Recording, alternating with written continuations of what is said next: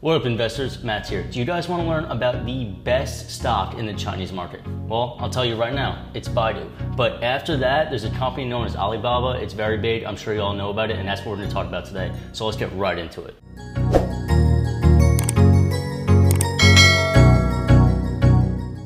Alibaba provides e-commerce, cloud computing, digital media, and entertainment services in both China and internationally. For lack of a better term, you can quite literally call this company the Amazon of China. So let's talk about some of the macro trends for why an e-commerce giant in China is such a big deal and might be a great investment opportunity for both you and I. E-commerce, as seen in the last year alone, is growing rapidly and especially in the Asia Pacific region of China. For example, China is the fastest growing e-commerce market in the world. China also holds the largest internet user population, which means the most amount of people in a single country are on the internet in China. And after all of that, we can really look at the pandemic as kind of a paradigm shift in society where we've transitioned to shopping online instead of going to retail stores. Even if you didn't want to consider any of that, well, look at the fact that China is now on par with the United States as the number one economy in the world. Now, if China stays on this trajectory, well, the biggest companies in China are going to appreciate a lot in the next five to 25 years. Remember how I mentioned the e-commerce market growing rapidly? Well, they're growing at a 19% growth rate until the year 2030.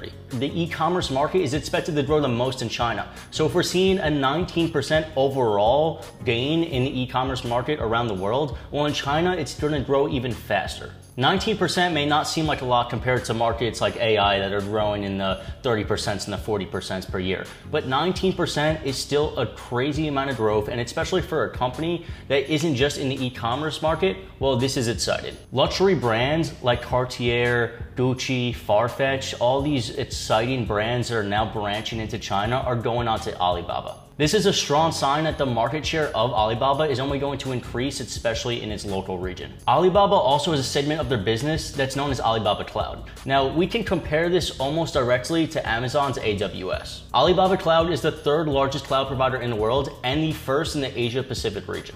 Revenue growth just for Alibaba Cloud in the last year was 62%. If we look at the growth of cloud computing in China, well, it's going to be the biggest cloud computing industry in the world, and Alibaba is by by far the front runner. Now, if you want to look at Alibaba as a long-term investment, you have to compare it to its counterpart in Amazon. And when you do that, you can see that Alibaba is really undervalued compared to Amazon. Given a long time horizon, because of their location in China and because of their lower valuation, they have much more room to grow in terms of their company and they have much more room to grow in terms of their share price. Now let's go over a little bit of a quantitative analysis, meaning the numbers behind Alibaba and whether it's a good investment from that perspective. Alibaba has a market cap of about 580 billion and they have a PE ratio of about 25. Those numbers actually look pretty good, especially in comparison to some of its its competitors in the same industries. The average analyst price target for Alibaba is about $297.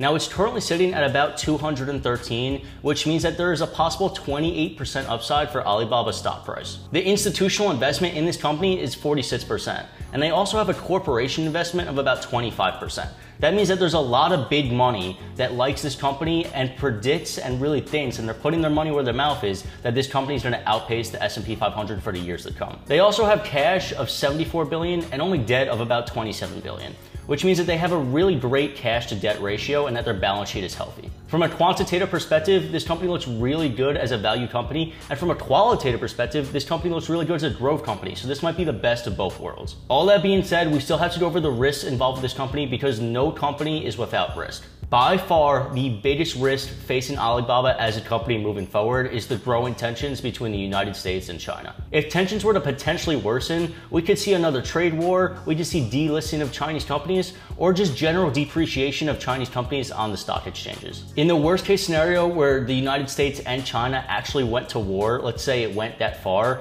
Chinese companies would do very poorly on the stock market. Now, in that situation, the exact same could be said about United States companies, but it still needs to be said because the tensions between the United States and China are basically at an all-time high. In addition, the Chinese government is implementing tighter restrictions on companies in China overall. As we saw by the attempted IPO by Ant Group, which is a Chinese-based company, the Chinese government is not afraid to step in and intervene when they deem necessary. That means that any action against even the largest company in China is really not out of the picture. Something like this could severely impact Alibaba's stock price and even the broader Chinese market in general. Those are my two main concerns for Alibaba. Now, we can't rule them out because they are possibilities, but from a value perspective and a growth perspective, this company still is very good. Also, guys, there is other parts of Alibaba's business, including Alipay, including AliExpress, that bring in different forms of revenue that I didn't even discuss in this video. That means that they have other revenue sources coming in, and I just didn't have enough time in this video in order to tell you guys about it. That being said, that's just another great reason to possibly invest in this company.